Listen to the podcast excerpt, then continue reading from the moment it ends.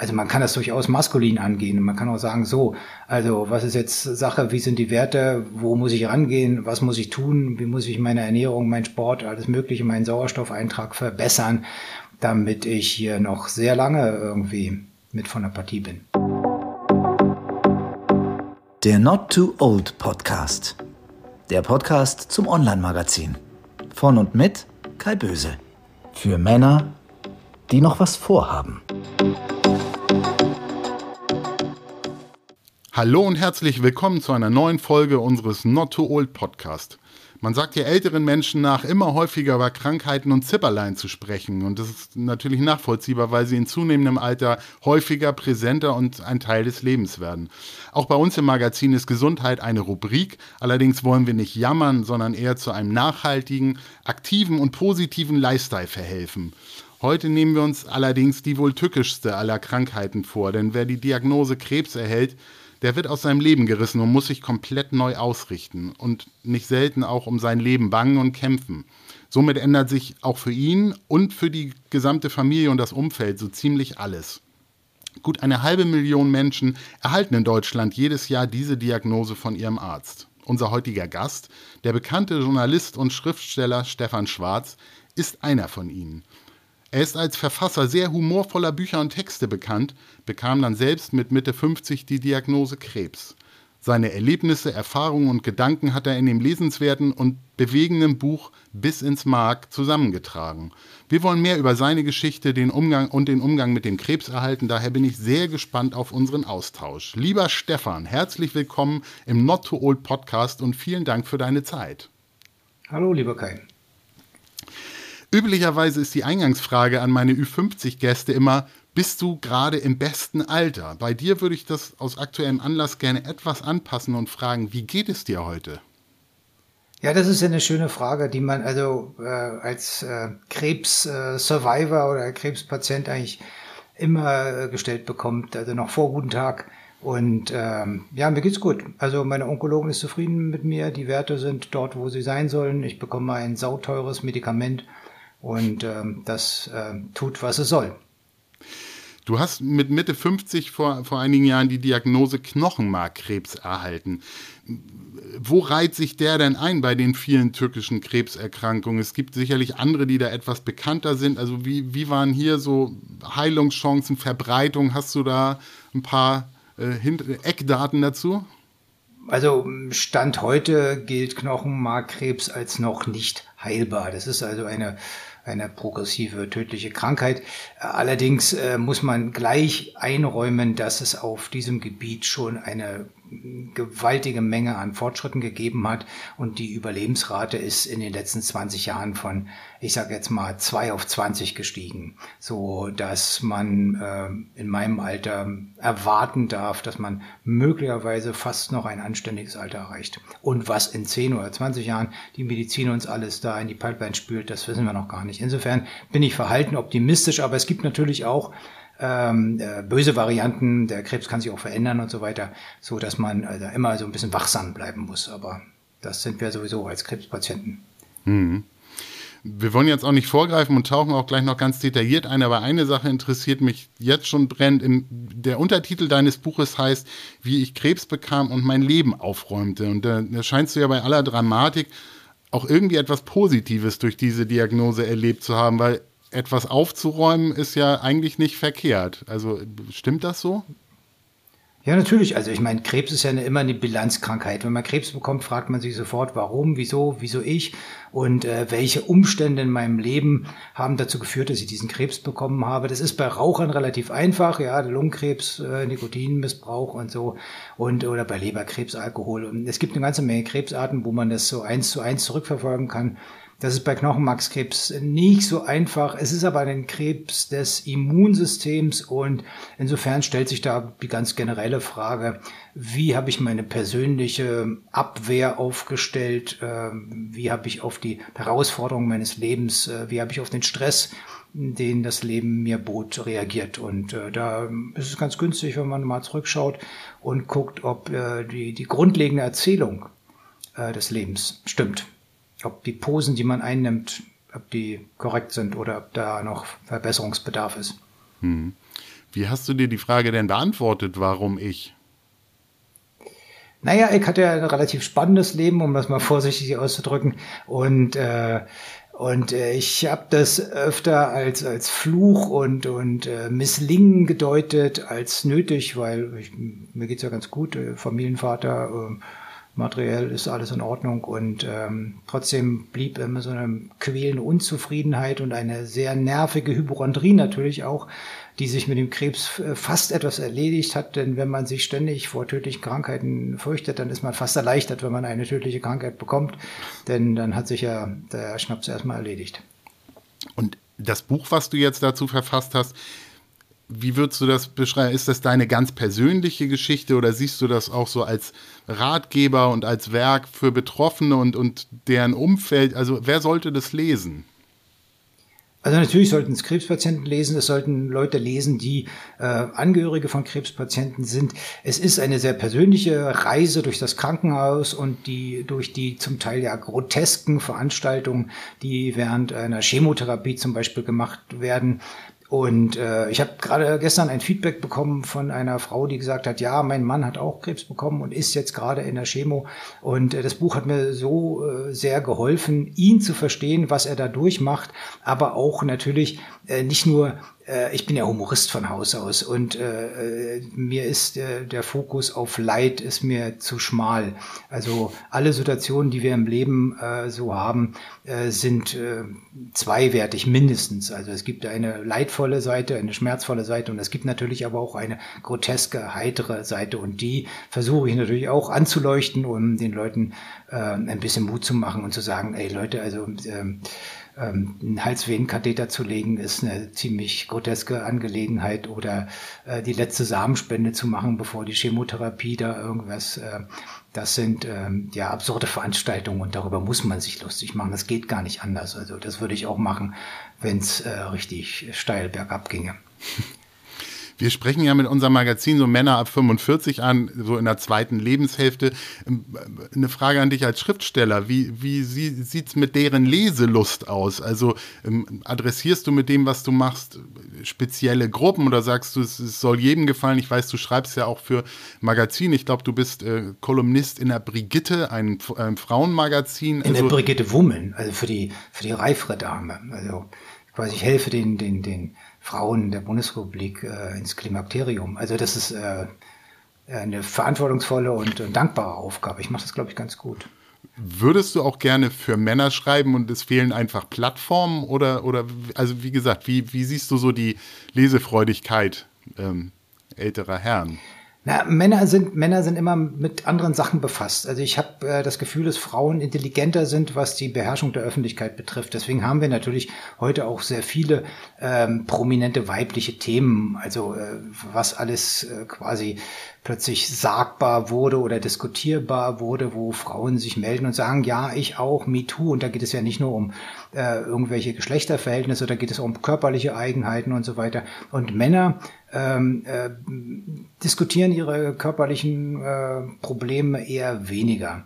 Und ich finde, ich finde es schade. Also äh, ich meine, Hämorrhoiden ist ein Riesenproblem. Und warum soll nicht äh, Prinz Carlos von Spanien offizieller europäischer Hämorrhoidenbotschafter sein? Ja, weil, um einfach auf das Thema äh, auf, aufmerksam zu machen. Und Männer tun immer so, sie müssen quasi bis zum, zum letzten Atemzug irgendwie ähm, so den, den, die Aura der Unverletzlichkeit äh, aufrechterhalten. Das ist nicht notwendig. Klar, Männer haben alle möglichen Sachen, müssen dreimal nachts raus. Irgendwie sind wir mal ab 50, wird es ja dann doch häufiger.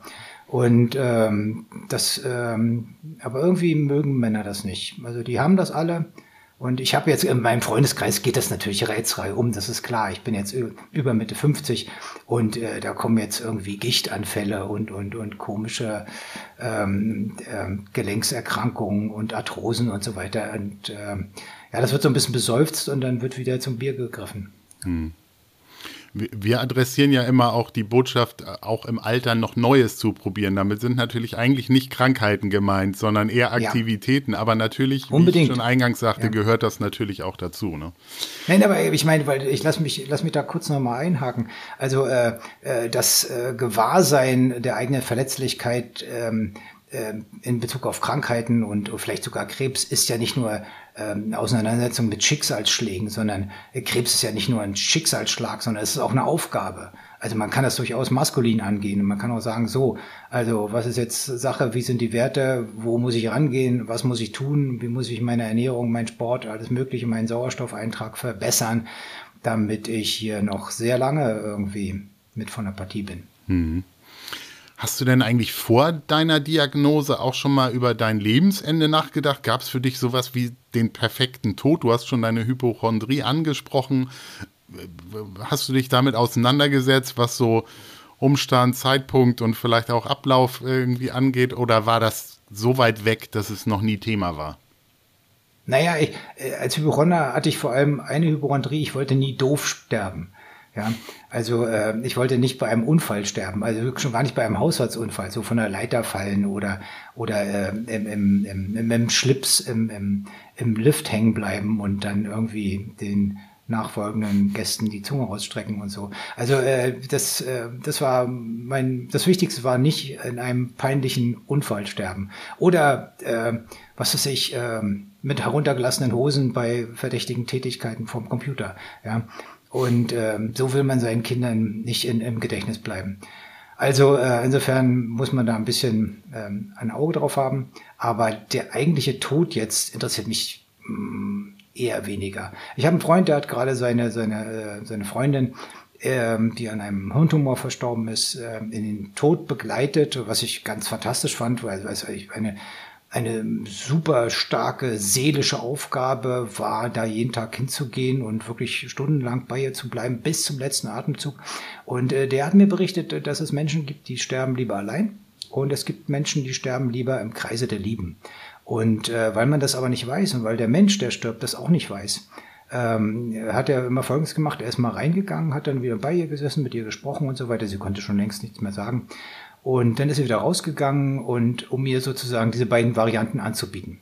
Und ähm, das fand ich sehr vernünftig äh, für den begleitenden Mensch jetzt. Aber ich selber äh, beschäftige mich äh, überraschend wenig mit dem Tod. Der Tod interessiert mich absolut nicht. Der Tod ist einfach irgendwie das Ende und danach ist äh, zumindest äh, für mich als mehr oder weniger atheistisch äh, aufgezogenen Menschen, äh, danach kommt nicht mehr viel und äh, alles, was passieren muss, muss hier passieren. Und äh, wenn ich äh, in der letzten Sekunde noch jemanden freundlich anzwinkern kann, das mache ich. Aber der Tod selber, ja, hm. Hat er umsonst. Ja. Also ich werde jetzt, ja, vielleicht hat das auch damit zu tun, wenn man Hypochonder ist, dann äh, fürchtet man sich äh, wahrscheinlich das ganze Leben vor irgendwelchen furchtbaren Krankheiten und so weiter. Und, und ich hatte mit dem Krebs so das Gefühl, ich habe mich so ausgefürchtet. Andere, die sich weniger fürchten, die kriegen, wenn sie so eine tödliche Diagnose bekommen, dann richtig Angst.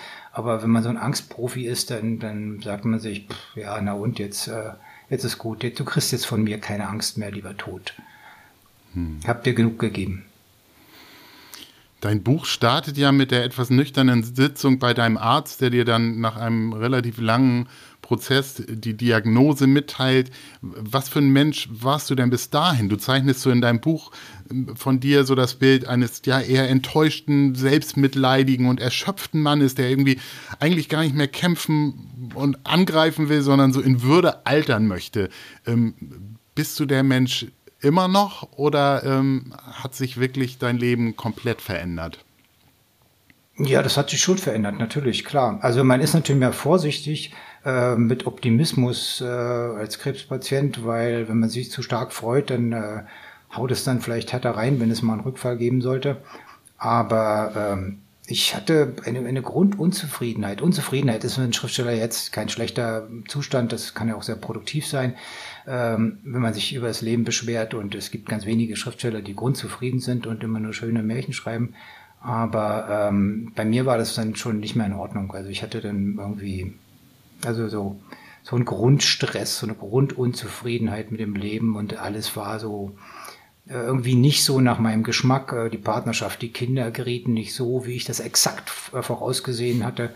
Und, ähm, und ich musste mich von diesem Kontrollwahn, der sich da dahinter verbirgt, Hypochondrie und, und, und Unzufriedenheiten an Partnerschaften, äh, zeigen ja immer deutlich, dass man offensichtlich zu viel selbst ähm, in seinem Umfeld äh, sicherstellen will und dass man nichts laufen lassen kann. Und äh, da hat der Krebs sicherlich geholfen. Und das ist ein Tipp für jeden Menschen, also gerade für fürs Altern. Im Alter kommen mehr Dinge auf einen zu, mit denen man nicht gerechnet hat. Und wenn man dann nicht die Kraft besitzt, auch mal was laufen zu lassen und auch mal zu sagen, ja, das ist jetzt so, ja, dann, ähm, dann wird man quasi verrückt.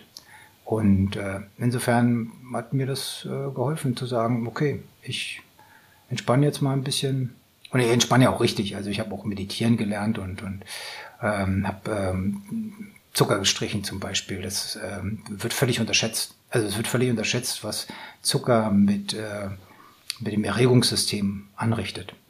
Also wir mhm. sind quasi so, so heiß seit 300 Jahren, weil es Zucker im Überfluss gibt. Andere Menschen waren wahrscheinlich früher relaxter mit, einer, mit einer Schüssel Haferbrei kommt man nicht so richtig, äh, so richtig los. Mhm.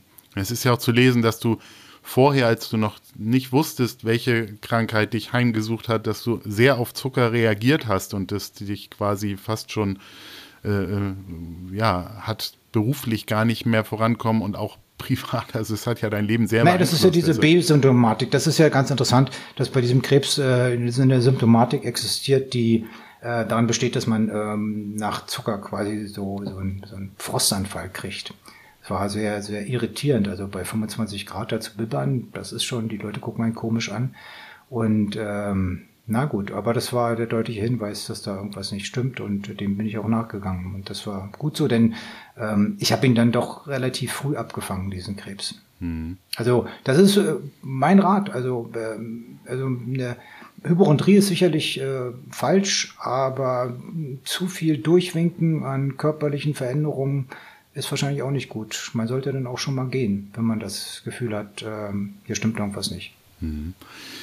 Du bist ja auch bis dahin immer ein sehr Kopfmensch gewesen, sicherlich als Schriftsteller, glaube ich, äh, arbeitet man viel mit Gedanken und, und äh, hat auch eine Kreativität. Wirst du mit der Diagnose auch zum Philosophen, dass man dann wirklich über den Sinn des Lebens nachdenkt? Du hattest schon gesagt, man fragt sich, warum ich?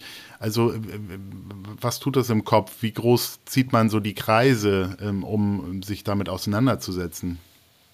Naja, ich komme ja aus, aus dem Osten Deutschlands, also und nicht nur aus dem Osten Deutschlands, sondern ich komme auch aus, aus der Führungsschicht der ehemaligen DDR. Also mein Vater war General der Stadtsicherheit und äh, hatte noch drei Vorgesetzte in der DDR. Ich war jetzt das klassische Bonzenkind, wenn man das so sagen will. Mhm. Ähm, und, ähm, und der Sozialismus selber ist ja eine Sinnveranstaltung. Also was propagandistisch da verhandelt wird, ist immer ähm, der Lebenssinn, der Sinn deines Lebens ist, dem Sozialismus irgendwie zu dienen und für das Glück der Menschheit und die helle Zukunft und so weiter. Und insofern hat der Zusammenbruch des Sozialismus in der DDR natürlich ähm, auch die, die Sinnfrage nochmal neu gestellt und äh, die hat mich äh, nie verlassen, die Sinnfrage. Also die, wozu bin ich eigentlich auf der Erde? Ja, und mhm. der Kapitalismus äh, wenn ich das so sagen darf, der hat ja dafür ganz einfache so Antworten. Er sagt, wir bauen Haus, ja, zeug ein paar Kinder und so ein anständiger Mensch zahlt deine Steuern und wenn da ein bisschen was übrig bleibt, weil du einen guten Fonds aufgelegt hast irgendwie, dann ähm, ist alles schön. Dann kannst du was vererben und dann ist prima. Ja. Und äh, mir war das irgendwie zu wenig. Andererseits wusste ich aber auch, dass der Sozialismus irgendwie Betrug war mit dieser Menschheitsvision. Ich wusste das äh, sehr früh, dass äh, man da verarscht wird, wenn man sagt, hier, du musst, die Partei hat den Plan und du musst da mitmachen und so weiter. Und dann war das plötzlich alles weg und ich suche eigentlich heute immer noch so ein bisschen ähm, nach dem Sinn des Lebens, aber eher in so einem Monty Python-Sinne.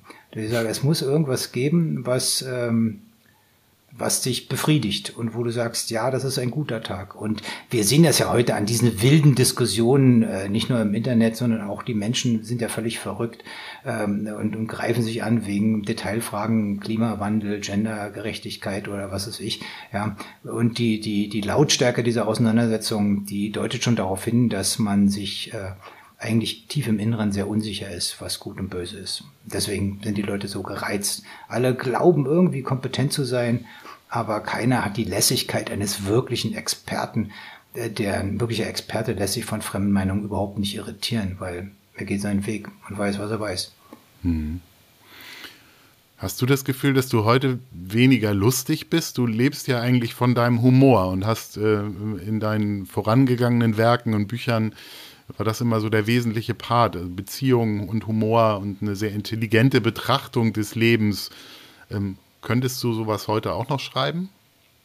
Ja, natürlich. Also ich bin jetzt nicht, äh, also ich bin ja eigentlich, um, um, um deine Frage von vorhin nochmal aufzunehmen, ich bin eigentlich ein Männerschriftsteller. Also ich, ich habe zwar ein, ein, ein, ein riesiges weibliches Publikum, auch wenn ich sozusagen in die Seele gucke, wo ich lese, aber ich bin ehrlich so Männerschriftsteller mit Männerthemen. Also ich habe über ein Sorgerechtsstreit ein, ein humoristisches Buch geschrieben. Ich habe über das, ähm, das Verabschieden des Vaters in die Pflegebedürftigkeit und was das mit dem Sohn macht, ja, ein Buch geschrieben. Das wird ein bisschen wehtun und äh, und ich habe äh, ich habe die Geschichte eines eines äh, sehr kleinen akademischen äh, Mannes äh, geschrieben, der ähm, aus Geldnot äh, eine Scheinehe mit einer riesigen Russin eingeht. Also das sind klassische Männerperspektiven. Ich schreibe auch immer in der Ich-Form.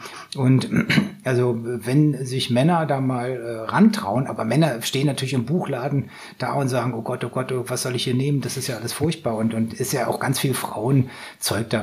Das sieht man ja auch an. Da sind so Frauen in Sommerblumenkleider, die am Strand entlang gehen und so und dann irgendwie, ja, die, äh, der Lavendelgarten und man weiß sofort, das möchte ich als Mann eigentlich nicht lesen, das ist mir irgendwie zu zart. Und äh, da kann ich mich nur empfehlen. Also ich äh, schreibe sehr lustige, äh, knackige Bücher mit einem philosophischen Hintergrund, die an realen Themen anknüpfen. Also ich, ich sage immer, ich schreibe äh, Humor für Leute, die schon ein bisschen was hinter sich haben. Und ähm, das sind Männer mit Mitte 50 eigentlich, alle. Ja, deshalb sind wir auch so gut hier zusammen aufgehoben, wir zwei.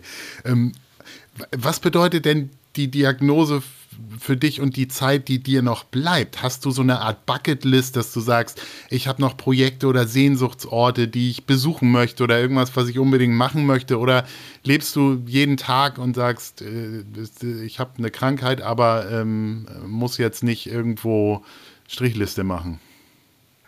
Nee, eigentlich nicht. Ich bin ja so, so der Antitourist. Also ich fahre sehr gerne um die Welt, äh, wenn es äh, einen Auftrag gibt. Also als Journalist bin ich bereit, äh, sonst wohin zu reisen. Aber ich bin überhaupt kein Tourist. Äh, ich glaube, dass man als Tourist äh, die Welt eher verunstaltet und man messet da nur so lokale ähm, gastronomische Mafias und äh, Ansonsten trampelt dann man durch, durch Sehenswürdigkeiten die, mit anderen, mit Tausenden. Also jetzt, wer jetzt mal äh, zum Peak Tourismus in Barcelona war oder so, dann weiß man auch, dass es alle völlig sinnlos geworden ist. Also seitdem alle reisen konnten können, ist es, äh, ja, also da hat die Vereinigung nichts Gutes gemacht. Und äh, denn insofern ist es, äh, nein, ich nehme es zurück, Gott, Gott, ich bin froh über die deutsche Einheit. Aber äh, Nee, ich ähm, nee, habe nicht so eine wirkliche Bucketlist, was ich noch. Ich möchte noch paar gute Bücher schreiben, das interessiert mich stark. Und das ist auch eine die wirkliche Herausforderung. Also äh, die, man hat ja, äh, irgendjemand hat mal gesagt, Schriftsteller ist ein Mann, der glaubt, dass von ihm ein weiteres Buch erwartet wird. Und äh, das ist also Schriftsteller ist die prekärste Existenz, die man sich vorstellen kann, weil es ist ja, ich bin ja ein Vollzeitschriftsteller, ich lebe davon. Und ähm, das muss man erstmal hinkriegen, also jedes Jahr ein Buch rauszuhauen, das sich so verkauft, dass man davon leben kann und die Kinder studieren können.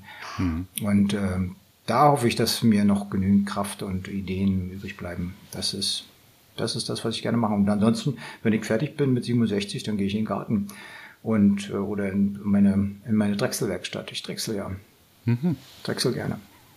Drechseln ist was Tolles. Ja, Handwerk ist ja eh. Ich glaube, etwas zu erschaffen oder zu gestalten ähm, ist immer eine große Befriedigung. Du hast sicherlich auch eine ganze Menge über Krebs gelernt. Sind so die Tiefen und Untiefen des Internets bei solchen Krankheiten eigentlich Fluch oder Segen? Also erfährt man ja, viel Fluch. und kann sich ganz, belesen? Ganz klar, Fluch. Ganz, ganz klar Fluch. Absolut. Also ich habe meine Krankheit selbst nie gegoogelt. Ich bin auch nicht auf Bilder gegangen. Also weil es, äh, Entschuldigung, ich muss mal kurz hier zum Wasserglas greifen. Und äh, nein, ich mache sowas nicht. Also das ist, das Internet hat ja eine spezifische Qualität, die man nicht unterschätzen darf. Das heißt, die Leute, die dort äh, Beiträge reinstellen, die kennen dich nicht. Und die interessieren sich auch nicht für deinen aktuellen seelischen Zustand oder, oder deinen körperlichen Zustand.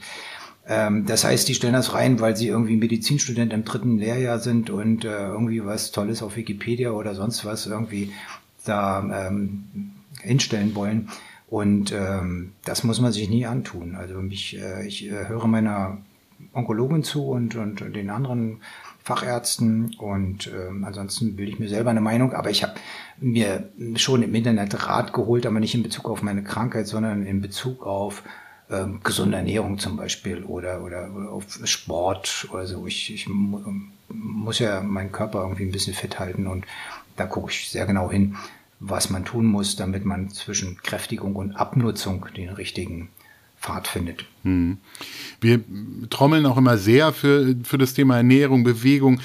Ist sowas auch präventiv äh, bei Krebserkrankungen äh, relevant äh, oder, oder hast du angefangen, dich damit zu befassen, um jetzt eben äh, nach der Diagnose quasi dich gesundheitlich neu, neu auszurichten? Oder, oder könnte man das auch als Tipp geben, um quasi Risiko zu minimieren? Ja, natürlich. Also äh, Krebs ist ja zumindest in meiner, also wie gesagt, nicht medizinisch äh, vollständig abgesicherten, äh, das möchte ich hier auch als Disclaimer voranschicken, also in meiner medizinisch nicht ganz abgesicherten äh, Meinung ist Krebs ja so eine Art Gärungsstoffwechsel, also der, der, der Teich ist gekippt.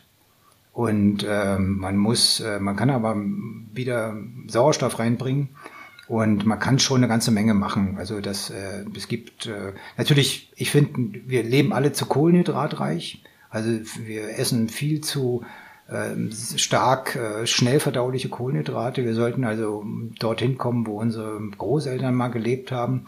Und ähm, also mehr Fett und ähm, also einfach gehaltvolleres Zeug und nicht diese kleinen Flitzmahlzeiten, diese, diese Riegelkultur, seitdem es diese komischen Aufsteller gibt, wo man so einen Riegel ziehen kann, ähm, das ist, glaube ich, äh, nicht, nicht in Ordnung. Also dann lieber vorkochen. Also ich bin ein großer Freund des Vorkochens.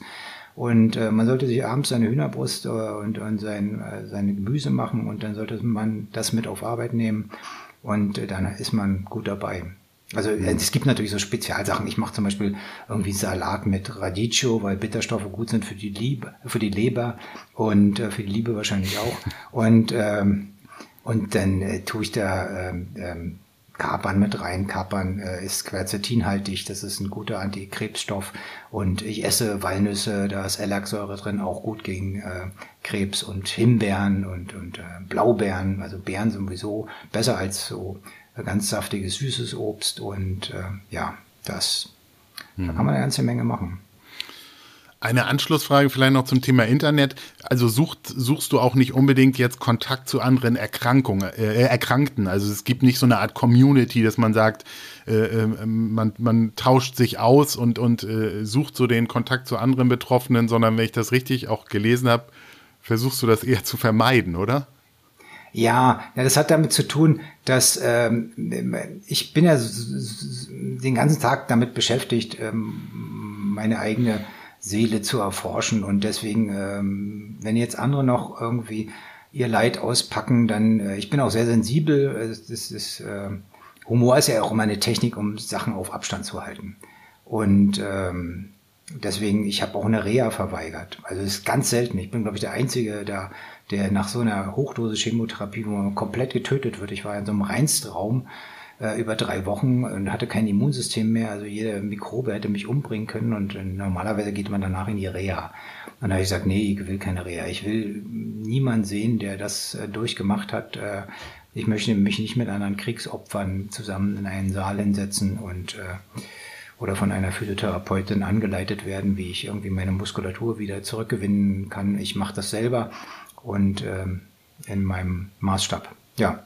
Hm. Und äh, insofern, das ist jetzt nicht, nicht bös von mir gemeint. Äh, andere dürfen mir ihre Krebsgeschichten auch erzählen, aber ich bin nicht süchtig danach. Arztserien sind ja bei uns seit der Schwarzwaldklinik ziemlich hoch im Kurs, ja. Und es gibt aktuell immer noch so Dr. House und Grey's Anatomy und es ist ja kein Ende in Sicht. Ähm, wie ist das, wenn man dann plötzlich selbst der Hauptdarsteller ist und sich so die Assistenzärzte bei der Visite dann ums Bett aufstellen? Ist das irgendwie skurril? Ist das äh, bedrohlich oder ist das äh, ja Nein, Stoff das, für ein, ein Buch? Ja, das habe ich ja gemacht. Also ein bisschen ins Mark werden ja viele, viele Ärzte und viele, viele Behandlungen im Detail, also auf sehr äh, lustige Weise vorgestellt. Und ähm, was man generell zusammenfassend sagen kann, ist, dass äh, der Auftritt von Ärzten, das, was Ärzte sagen, quasi fast so potent ist in seiner Wirkung wie äh, irgendwelche hm, Therapeutika oder Medikamente. Also der, der Oberarzt, der mit mir über meine Aussichten gesprochen hat, das war eine edel ergraute Erscheinung, ähm, der, also in jeder Arzt, der ja eine, eine gute Figur gemacht hätte, der hat so viel äh, Vertrauen und Optimismus ausgestrahlt, dass es mir danach äh, schlagartig besser ging. Und äh, es gab natürlich auch Ärzte, die, die mm, mich ein bisschen mehr abgehandelt haben, die im Computer nachgeguckt haben, wer ich denn bin und was ich dann habe und die dann so ein bisschen 0815 äh, vor sich hin deklamiert haben. Ähm, das war vielleicht nicht so schön, aber ich nehme es ihnen auch nicht übel. Ich meine, Arzt ist ein stressiger Beruf und vielleicht hat er einen harten Tag gehabt und ich war jetzt sein zehnter Patient oder sowas. Aber also wenn es irgendeine Botschaft gibt an die Ärzte da draußen, dann ist es, äh, ja, strahlt Optimismus aus. Und äh, das, dann werdet ihr Heilungserfolge sehen, sie sich äh, gewaschen haben. Aber dann klingt da schon so durch, dass du eigentlich mit unserem Gesundheitssystem ähm, relativ zufrieden bist. Welche Rolle spielt denn der Versichertenstatus? Du schreibst ja, du bist Kassenpatient, deine Frau ist Pri ja. Privatpatient. Ja. Hast du dir das andersrum gewünscht? Ach, weiß ich nicht, aber wenn meine Frau äh, irgendwie einen Schwindelanfall kriegt, dann, dann, dann äh, kommt die sofort auf die Intensivstation und Chefärzte stehen an ihrem Bett und wachen die Nacht durch und so weiter, weil sie eine Rechnung schreiben können. Äh, als als äh, Kassenpatient ist es schon ein bisschen schwieriger. Also ich habe das ja auch erzählt, dass ich da irgendwie mir einen Termin für eine Magenspielung holen wollte und dann hat die gesagt, ja, kommen Sie im November wieder, das war im März. Und dann habe ich gesagt, ja, naja, es ist ganz schön spät und ähm, ja, ähm, da kann ich nicht, weil vielleicht bin ich ja schon tot. Und ähm, dann hat sie gesagt, ja, im November machen wir die Termine für das nächste Jahr. Das war jetzt nicht der, dass ich da im November zur Magenspielung antreten konnte. Und äh, ja, ich habe das versucht mit meinem sehr, sehr fitten Hausarzt ähm, dann zu managen und wir haben es geschafft.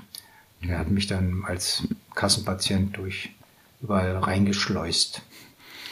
Du hast ja eine. Also halt, wenn Sie, wenn Sie einen Arzt, Arzt ähm, irgendwo treffen, kennenlernen, sich mit ihm befreunden, dann halten Sie ihn warm und sicher, weil er kann Ihnen das Leben retten. Ja, das stimmt.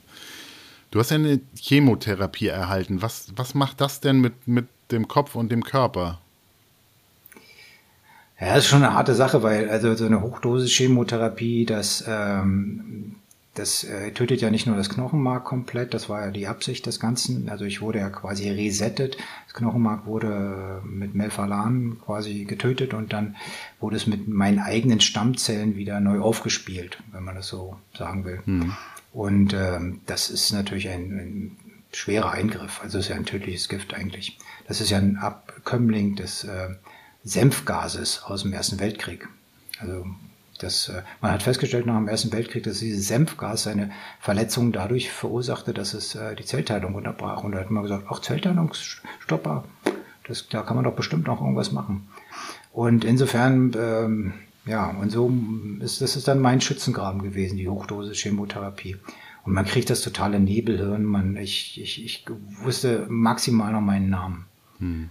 Und äh, man kriegt dann auch ähm, ausgiebig andere Substanzen, also Morphium und so, damit man bestimmte Misshelligkeiten, die der Körper dann irgendwie erlebt, damit man das durch, gut durchsteht und ähm, da muss man dann auch nicht feige sein und ich habe gesagt, ja, geben Sie, geben Sie alles, was Sie haben, ja, immer rein damit.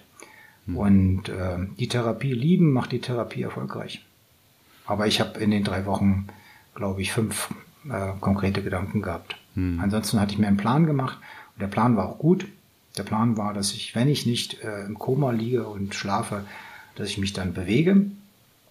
Und äh, weil in drei Wochen verliert man quasi die gesamte Muskulatur. Also ich musste dann nach dem Ende der Chemotherapie mal den Gang runtergehen. Das fand ich spannend.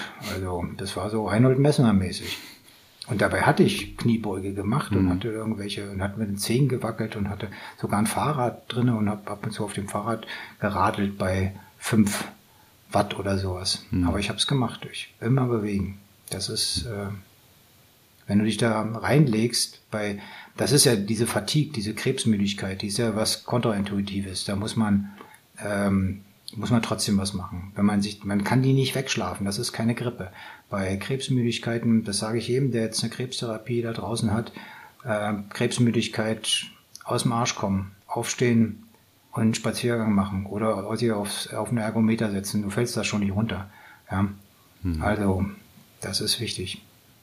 Hätte es, denn, hätte es denn auch andere Behandlungsoptionen gegeben? Wie weit ist da die Forschung? Oder hast du die Forschung eher verflucht, dass du immer noch auf eine sehr, äh, ja, äh, nicht altmodische Methode behandelt wirst, aber doch, doch, doch schon. Doch, also, ähm, ja. wie weit ist da die Forschung? Ja, also meine Schwester hat jetzt äh, eine, eine Studie teilgenommen mit Antikörpern, da werden die so außer Haus gepimpt und dann kommen die, werden die zurückgespielt, die T-Zellen und dann können die, die haben quasi eine Brille aufbekommen im Labor und dann können die den Krebs sehen. Das bei Flüssigkrebsen kann man ja eben nicht operieren, das ist ja das Fatale. Und ähm, man kann ja das Knochenmark nicht rausschälen wie aus einem Rinderknochen. Und ähm, dann äh, kamen die T-Zellen, die da irgendwie genetisch verändert wurden, haben dann den Krebs gesehen und vernichtet. Und das ist äh, die Zukunft. Also ich, also es gab einen Arzt, der hat gesagt, Sie sind wahrscheinlich der Letzte, der, der diese Viecherei nochmal durchstehen muss. Insofern ist es, ähm, als wenn man auf einem Segelschiff irgendwie unterwegs war, obwohl nebenan schon die Dampfer gebaut werden. Und ich denke, ähm, dass weitere Therapieoptionen kommen werden und das wird immer eleganter werden, vor allem Antikörper eben. Ne? Mhm. Dass man sagt, so bispezifische Antikörper und äh, auf deinen Krebs persönlich personalisierte Medizin, großes Stichwort, auf deinen Krebs zugeschnitten und äh, die sehen den Krebs und bekämpfen den Krebs. Das, ich hoffe, dass Krebs eine chronifizierbare Krankheit wird, auch der Krebs, den Krebs, den ich habe, und dass man dann ein, in, ich sage jetzt mal, in 50 Jahren zum Arzt geht und der Arzt sagt, Mensch, wir haben Krebs hier, ich gebe ihm mal eine Spritze. Hm. Ja, man fragt sich manchmal, warum wir da noch nicht sind, aber ähm, das ist vielleicht wirklich einfach ein sehr schwer äh, zu bewältigendes äh, Krankheitsbild. Na, ist ja viel Geld äh, jetzt äh, in, zu den Pharmafirmen ähm, geflossen durch die Pandemie und äh, die werden das sicherlich äh, in diesem Sinne auch benutzen, weil Krebs äh, ist natürlich ein lohnendes Geschäft, wenn man ein, ein gutes Therapeutikum äh, im Angebot hat. Mhm. Wie vermeidet man denn eine Depression bei dem ganzen Prozess? Ich glaube, ein Großteil ist, spielt sich ja dann auch im Kopf ab. Du hast schon erwähnt, dass dann ja. einem viele Fragen durch den Kopf gehen. Ähm, ist es je nach ähm, Anfälligkeit äh, mehr oder minder das Risiko oder wie würdest du das sagen? Ja, das ist eine schwierige Frage. Also äh, man muss sein Ego etwas lockerer aufhängen, sage ich mal. Also man darf sein Leben nicht so persönlich nehmen. Das ist, ähm, das ist mit das Schlimmste. Das ist natürlich viel mir natürlich etwas leichter, weil ähm, abgesehen von allem Selbstmitleid, das ich dann auch hatte, ich war ja Mitte 50, meine Kinder waren groß, äh, quasi aus dem Haus, äh, meine Eltern waren tot, äh, ich hatte, äh, also ich war kein wirtschaftliches Risiko mehr für meine Umgebung. Äh, das ist sicherlich, wenn jemand mit 20, 30 oder 40 Krebs bekommt, das ist es sieht das nochmal ganz anders aus. Da geht's um die Raten fürs Häuslein oder sowas, ja. Und ähm, aber grundsätzlich kann man, ähm, glaube ich, Depressionen nur dadurch bekämpfen, indem man begreift, dass man ein, ein Säugetier ist und, und keine hm, einzigartige Persönlichkeit. Also das, äh, wir nehmen uns alle zu wichtig. Wir sind, ich habe dasselbe Lebensrecht wie der Kastanienbaum da vor meinem Fenster und ähm, ich, ich habe es gut und ähm, ich genieße die Sonne wie der Kastanienbaum und ich, mir schmeckt das Essen und äh, damit äh, muss man sich nicht begnügen, sondern das ist das Leben. Also wir haben, äh, äh wir haben viel zu viel, äh, viel zu starke, zu stachliche Egos, die, äh, von denen wir glauben, dass wir sie nicht durchgesetzt bekommen gegenüber der Welt und äh, das macht unsere Depression. Also wenn heute fast die Hälfte aller Menschen irgendwann mal eine, eine manifeste Depression melden muss, dann, dann stimmt doch was mit der Zeit nicht. Also das hat doch gar nichts mit den einzelnen Leuten zu tun. Also ich kenne so viele Leute, die Depressionen haben, gerade Humoristen natürlich. Humoristen haben Depressionen, weil sie sensible Menschen sind und weil sie mit dem Humor versuchen, sich ähm, das vom Hals zu schaffen. Aber es klappt natürlich nicht immer. Irgendwann ist äh, die Bühne dunkel und dann sitzt man im Hotelzimmer. Und ähm, insofern, ich kann nur allen raten, beschäftigt euch mit buddhistischen Lehren, mit Meditation und äh, nehmt euch nicht so wichtig. Das ist das äh, No self, no problem. Hm. Das, das ist jetzt ja die Botschaft an die äh, Erkrankten sozusagen. Du hattest jetzt das mhm. Umfeld schon angesprochen. Ich glaube, es ist oft auch schwer für Freunde, für Kollegen, äh, auf so eine Diagnose zu reagieren. Was kannst du denn den HörerInnen empfehlen, die vielleicht jemanden haben, der so eine Diagnose hat, wie, wie man am besten damit umgeht. Äh, redet man drüber, hm. stellt man Fragen, blendet man es aus? Also was würdest du sagen, wie sollte man reagieren? Ja, das ist eine knifflige Frage, ähm, mit der ich mich auch in dem Buch beschäftigt habe. Weil ähm, ich glaube, dass ähm, Krebs, Krankheit, äh, Tod ähm, der mögliche Tod ein Jahr so ein bisschen aus der Gesellschaft so ausschließt. Man hat sofort das Gefühl, dass man hm, keiner mehr ist von diesen Glücklichen, die so ganz normale Probleme und Streits haben, sondern dass man so, so extra ist. Und das Beste, was man tun kann beim Krebspatienten, ist, ihm, ihn wieder zu vergemeinschaften, ihn wieder reinzuholen und zu sagen, äh, ich bin bei dir, ich denke an dich. Ähm, also jede Grußkarte, jede, jede SMS, äh, jeder Anruf, wie geht's dir?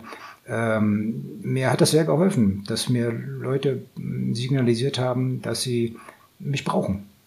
Und ähm, dieses Gebrauchtwerden hält einem Leben. Und hält einem das äh, wirklich, also ich glaube, das ist äh, auch das ganz Haptische, dass man umarmt wird, dass ähm, die Frau äh, irgendwie küsst und äh, dass, ähm, dass man merkt, das ist Alter ist ja ein Verlust der Zärtlichkeit. Das muss man deutlich sagen. Also wir, wir sterben, weil uns niemand mehr anfasst, außer der Pflegekraft. Und, ähm, und, und wenn man sieht, wie viel Babys geherzt werden, dann sieht man, wie die ins Leben reingeschmust werden. Und, ähm, und das nimmt im Laufe des Lebens ab, diese, diese Haptik.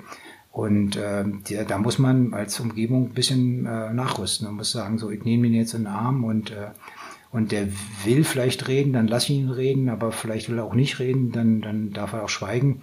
Und äh, was ich nicht machen darf, und das ist meine Warnung, man darf äh, Krebspatienten nicht äh, thematisch begegnen, wie man einem ähm, Autokäufer oder einem Touristen begegnen würde. Der sagt, ach, du warst auf Madeira, ach schön, ich war auch schon mal auf Madeira. Oder ich kenne jemanden, der war auf Madeira, die sollen ja diesen kurzen Flughafen haben und so. Kein Krebspatient will wissen, was der andere Nicht-Krebspatient alles an Krebsfällen weiß. Ja, er möchte nicht über die Vielgestalt des Krebses da draußen informiert werden. Er hat seinen eigenen Krebs, damit ist er ausgelastet. Und wenn er darüber reden will, schön, hört ihm zu und wenn nicht, dann nicht. Aber vor allem seid nett, seid total nett. Gebt ihm das Gefühl, dass ihr ihn dringend dabei haben wollt in den nächsten 20, 30 Jahren. Hm. Du hattest deine erwachsenen Kinder schon angesprochen und das so ein bisschen äh, so lapidar gesagt, so nach dem Motto, du bist dann kein, ich glaube, wirtschaftlicher Schaden oder irgendwie so hattest du, hattest du ja, gesagt ja. so. Ähm, äh, trotzdem möchten ja Kinder nicht ihre Eltern äh, zu früh verlieren und äh, so eine ja. Krankheit ist ja ein, ein Grund dafür. Wie bist du damit umgegangen? Also musstest du da trösten oder ähm, hat das eure Beziehung intensiviert? Die sind ja schon aus dem Haus, das intensiviert jetzt erst einmal die Partnerschaft. Äh, aber ja. ähm, wie ist es mit deinen Kindern gelaufen? Ja, also ähm, mein Sohn hat es, glaube ich, so ein bisschen verdrängt, was aber auch ganz gut ist. Der hat gesagt, nee, du stirbst nicht und so weiter. Du bist doch hier so ein, so ein Typ, der nicht stirbt. Und ähm, da hat er auch recht. Und ähm, meine Tochter hat es schon sehr angefasst. Äh, die war noch nicht so alt, also gerade erst 20. Und, ähm, und der habe ich natürlich versprochen, dass ich das so lange mache und dass ich mir so viel Mühe gebe, dass ich ein Alter erreiche, wo sie, sie dann schon das Gefühl hat, oh, ich der Alte erzählt immer wieder denselben Stiefel und mh, hm, naja gut, wir fahren zum Kaffee hin, schön, ja. Also was man so von alten Leuten kennt, es gibt ja auch diesen leichten Überdruss von Verwandten an älteren Menschen, die nichts Neues mehr haben und ähm, wenn sie dann quasi ihre ihre Pflicht als Enkelbetreuer dann auch abgeleistet haben, so da möchte ich hin. Also wenn meine Tochter sagen kann, ach komm, ja, du bist alt genug geworden, schön ich bin traurig, wenn du stirbst, aber es wirft mich nicht mehr aus der Bahn. Und wie wichtig ist die Partnerschaft in, in so einer Phase? Du hast ja, äh, zumindest äh, wird das in deinem Buch sehr deutlich, eine sehr besondere Art und Weise über deine Frau zu sprechen und auch äh, mit ihr umzugehen, aber das beruht offensichtlich auch auf Gegenseitigkeit.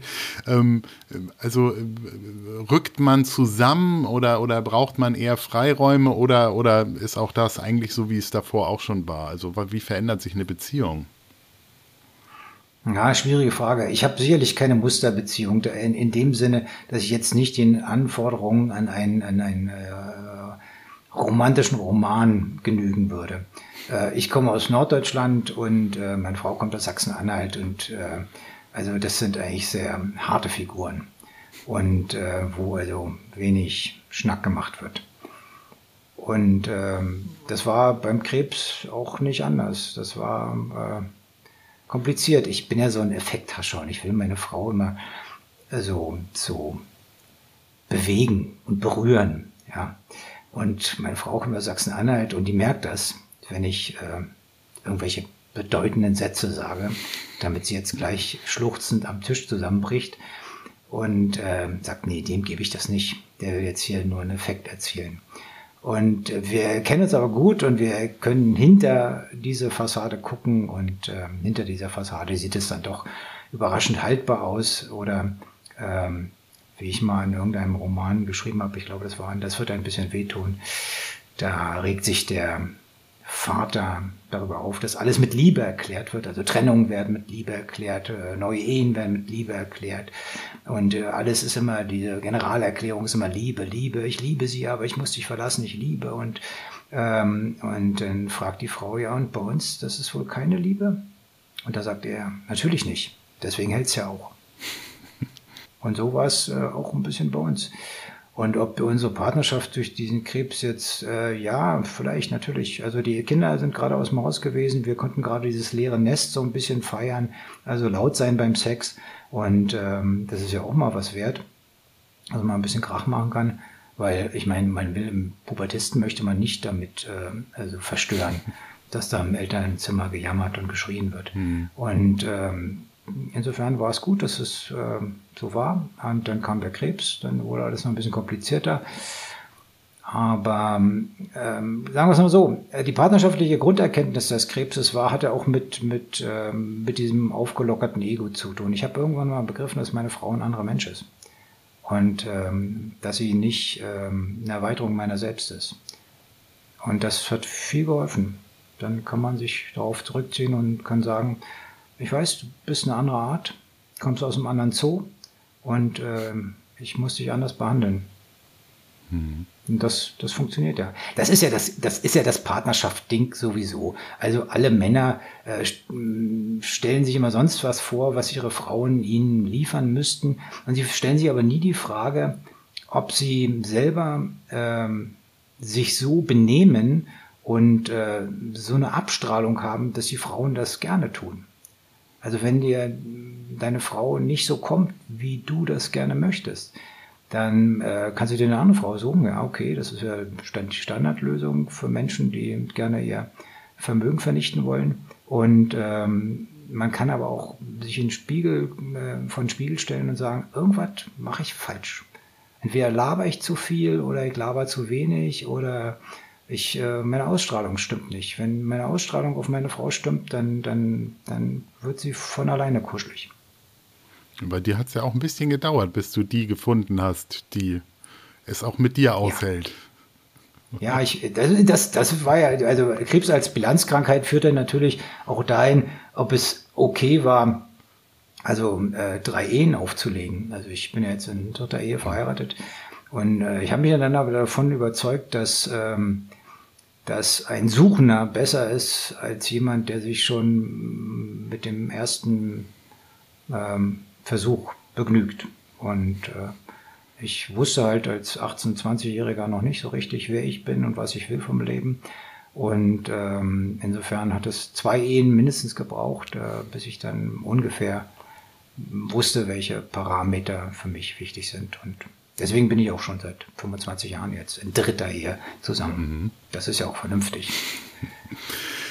Was, was bringt dich denn heute so durch den Tag? Also äh, bist du sehr durchgetaktet, weil du eben dein Sportprogramm hast, weil du äh, regelmäßig Arzttermine hast? Also fühlst du dich irgendwo da so quasi auch ein Stück weit ferngesteuert oder nimmt man die Dinge so an, weil man sagt, ja, ich möchte ja noch möglichst alt werden und das ist nun mal der Weg, den ich einschlagen muss und dann mache ich das äh, ohne darüber nachzudenken oder oder äh, wie sieht so ein Alltag aus?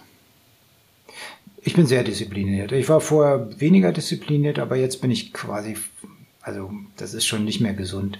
Also so 6.30 Uhr aufstehen, irgendwie kalt duschen, dann irgendwie sein gesundes Frühstück einpfeifen, dann irgendwie ähm, Sprachen lernen, irgendwie am Computer, dann äh, Spaziergang machen irgendwie und äh, dann zurück und dann habe ich so ein kleines Zeitfenster vormittags und nachmittags, wo ich versuche irgendwas zu schreiben. Äh, das ist ja auch nicht ganz einfach. Man muss ja zum Schreiben in so eine gewisse geistige Verfassung kommen. Also man darf nicht zu lustig sein, man darf aber auch nicht zu depressiv sein. Also man muss so eine gute Nüchternheit haben. Und äh, dann muss ich mich schon wieder eigentlich um, ums Mittagessen kümmern und dann nachmittags mache ich Sport und äh, ich mache fast jeden Tag Sport, also entweder Ausdauer oder Kraft und ähm, ja, also das ist ähm, fanatische Disziplin. Also das, äh, das hilft auch gegen Depressionen und so. Also erstmal ist Depression natürlich auch ein Entzündungsprozess und wenn ich ähm, meinen eigenen Entzündungsprozess unten halte, dann habe ich ähm, bessere Laune. Und ähm, ja, das ist äh, und nicht zu viel. Ich denke fast nie über den Krebs nach. Also das der, der Nachteil von dem Buch ist, dass ich jetzt wahrscheinlich ähm, bei der Lesereise das nächste Jahr irgendwie mich jeden Tag neu damit befassen muss. Aber ähm, ich halte mich für stark genug, das durchzustehen. Hm. Wann ist denn da die Entscheidung gefallen, dass du dieses Buch schreibst? Das ist ja wahrscheinlich deine persönlichste Geschichte. Ähm, war das von Anfang an klar, weil diese ganze Reise auch so viel Platz bei dir eingenommen hat oder, oder weil du eben ja doch schon wieder durch die Humorbrille geguckt hast und gesagt, diese Skurrilität auch, die zum Teil sich ergeben hat, muss man weitererzählen oder war es ein Ventil für dich? Also was war so der, der Zündfunke für das Buch? Also ich wollte es eigentlich nicht. Ich wollte eigentlich mein altes Leben wieder haben und, äh, und wollte eigentlich ganz normal humoristische Romane schreiben. Habe ja auch äh, nach der äh, Hochdosis Chemotherapie dann gleich angefangen, ähm, ein Buch zu schreiben, das im März 21 rausgekommen ist. Also da stimmt was nicht. Und äh, das ist ja ein klassisches humoristisches Sujet gewesen, äh, wo die Krankheit überhaupt keine Rolle spielte. Und dann hat aber mein Verleger zu mir gesagt, ähm, ich ähm, habe das Gefühl, du hast eine andere Art, über den Krebs zu denken und zu sprechen, als viele andere Krebspatienten, die ich getroffen habe. Und, und die Art, wie du dich mit dem Krebs auseinandersetzt, ähm, finde ich fantastisch. Und äh, du musst eigentlich was dazu machen, weil ähm, das Modernes. Das ist irgendwie nicht verjammert, das ist aber auch nicht so, hat auch nicht so einen tranigen ja. Und ähm, da habe ich gesagt, okay, hm, eigentlich so richtig möchte ich nicht und und das ist ja wichtig in Verhandlungen mit Verlegern, dass man nicht sofort Ja sagt, weil da geht es ja um Vorschüsse und wenn man sofort einschlägt, dann kriegt man weniger Vorschuss. Und ich sage, ja, ich kann mir das echt nicht vorstellen. Und dann hat er gesagt, na gut, was hältst du von dem Vorschuss? Und dann habe ich gesagt, ah, wird schon interessanter.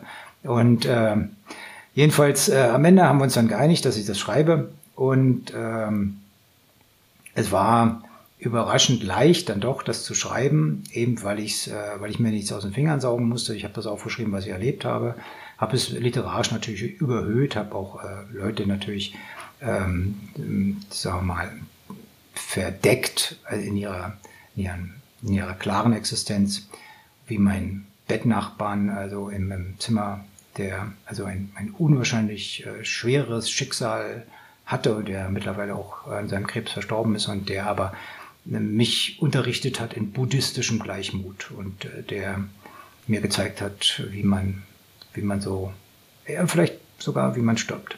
Ja. Hm. Und das wollte ich aufschreiben und, äh, und habe es aufgeschrieben und ich denke, dass es kann vielen Menschen helfen. Hm. Davon bin ich schwer überzeugt. Es ist natürlich auch eine Reise auf die Nachtseite meines eigenen Lebens, also auf in meine Vergangenheit und, und was das alles äh, mit einem macht, wenn man Migrant im eigenen Land ist. Ostdeutsche sind ja Migranten, die ihre Gegend mitnehmen durften. Also das muss man deutlich sagen. Also die, die, wir mussten ja das Land völlig neu lernen und das ist ein Riesenstress, also die, die erste Steuererklärung und so. Man kommt ja von so einem, von so einem verwalteten Leben in ein selbstbestimmtes Leben hinein und das war alles ähm, Stress und äh, auch das Zerbrechen meiner zweiten Ehe und der, der zehnjährige blutige Sorgerechtsstreit um meinen Sohn. Ähm, das, ähm, das hat natürlich alles Spuren hinterlassen und äh, da war es ganz gut, dass man sich nochmal angeguckt hat, was da eigentlich passiert ist und ob man ähm, mehr daraus gewinnen kann, außer nur Groll. Ja, mhm. dass man kann ja dann immer beleidigt sein von den Missherrlichkeiten seines Lebens und der Krebs hat mir aber die Möglichkeit gegeben und nicht zuletzt das Krebsbuch, ähm, da nochmal eine heilsamere ähm, Erzählung draus zu machen und nicht zuletzt auch den Frieden mit meiner Ex-Frau zu machen vielleicht, ähm, die kurioserweise auch Krebs gekriegt hat, im selben Jahr, in dem ich Krebs bekam. Und das sah aus wie so ein esoterisches äh, Beispiel. Ja, also dass zwei Menschen, die sich zehn Jahre die Pest an den Hals gewünscht haben, dann äh, tatsächlich im selben Jahr die Pest kriegen. Mhm. Die quasi sich verzeihen müssen, um äh, nicht an den Krebs einzugehen. Und sie lebt auch noch. Mhm ich hätte jetzt auch nochmal so zusammengefasst, dass eben dein Buch bis ins Mark äh, nicht nur sich um Krebs dreht. Wir haben das jetzt herausgelöst oder ich habe das rausgelöst als Thema, weil ich glaube, dass es eben viele, die zuhören, ähm, betrifft und die da auch äh, deinen Rat gerne annehmen. Aber das Buch erzählt eben tatsächlich noch viel mehr Geschichten. Also du hast den roten Faden, aber gehst dann zurück in deine Kindheit, genau, erklärst deine Partnerschaften, den, deine Schwester. Äh, also es ist ein, es ist ein trauriges, ein lustiges, ein sehr persönliches Buch und deshalb ähm, bringt es einen in viele Stimmung und ähm, verliert nie diese Ernsthaftigkeit, die man diesem Thema auch geben möchte und trotzdem äh, darf gelacht werden. Und ich glaube, da bleibst du ja dann eigentlich auch der Linie treu, die du vorher auch schon für dich gefunden hattest. Ne? Ja, es muss gelacht werden. Humor ist nicht nur für Feiertage. Also Humor ist eine Existenztechnik. Ich muss es nochmal deutlich sagen. Ich mache jetzt keine Witze, weil äh, ich Leute irgendwie unterhalten will, sondern äh, ich will Leute unterhalten, weil Humor was sehr Tröstliches hat. Und, und ich habe es ja eingangs schon gesagt, das ist wichtig, dass man in jeder Phase auch einer Krebstherapie immer auch äh, jeden Tag lacht, weil das Immunsystem geht nach oben. Das ist äh, immunstärkend, das ist total wichtig. Auch mit Krebskranken, auch für die Umgebung ist es wichtig, dass man, dass man heiter bleibt. Also wenn dann alle mit betroffenen Minen angucken, ja, mit so leichten Vitaminen, dann möchte man ja schon sterben. Also um den Leuten den Gefallen zu tun. Und ähm, das muss aufhören. Sondern wenn sie einen Krebskrank treffen, dann machen sie ihm Jux, machen sie auch Witze, machen sie auch von mir aus auch krank, äh, Witze über die Krankheit. Das ist äh, völlig in Ordnung. Lieber Stefan, ganz vielen Dank für deine sehr persönlichen Einblicke, für die spannenden Infos. Ich wünsche dir von Herzen ein ja noch sehr langes und möglichst beschwerdefreies Leben im, im Rahmen der Möglichkeiten. Wir werden ja wahrscheinlich noch viel weiter von dir lesen. Welche Projekte hast du gerade im Köcher? Ja, ich muss ja nach so einem persönlichen Buch jetzt erstmal was, ähm, was anderes machen und, und ich mache jetzt äh, einen, einen humoristischen Gartenführer über invasive Arten, also über diese ganzen äh, Viecher, die jetzt irgendwie mit den Kisten aus äh, Honolulu irgendwie zu uns gekommen sind und die sich hier herrlich ausbreiten, weil sie ja keine natürlichen Feinde haben. Und das sind quasi Pflanzen- und Tierporträts ähm, von ähm, quasi nicht so erwünschten Parasiten. Und ähm, das ist eine mehr journalistische Arbeit, die ich aber sehr schätze, weil da kann jetzt mein Ego mal außen vor bleiben. Und ähm, ich habe jetzt äh, ausgiebig über mich gesprochen. Jetzt sind mal andere Lebewesen dran. Alles klar. Ganz vielen Dank für, für, das spannende Gespräch. Euch, lieben HörerInnen, wünsche ich eine schöne und gesunde Zeit. Ich hoffe, dass ihr ein paar Dinge von unserer heutigen Folge mitnehmen könnt.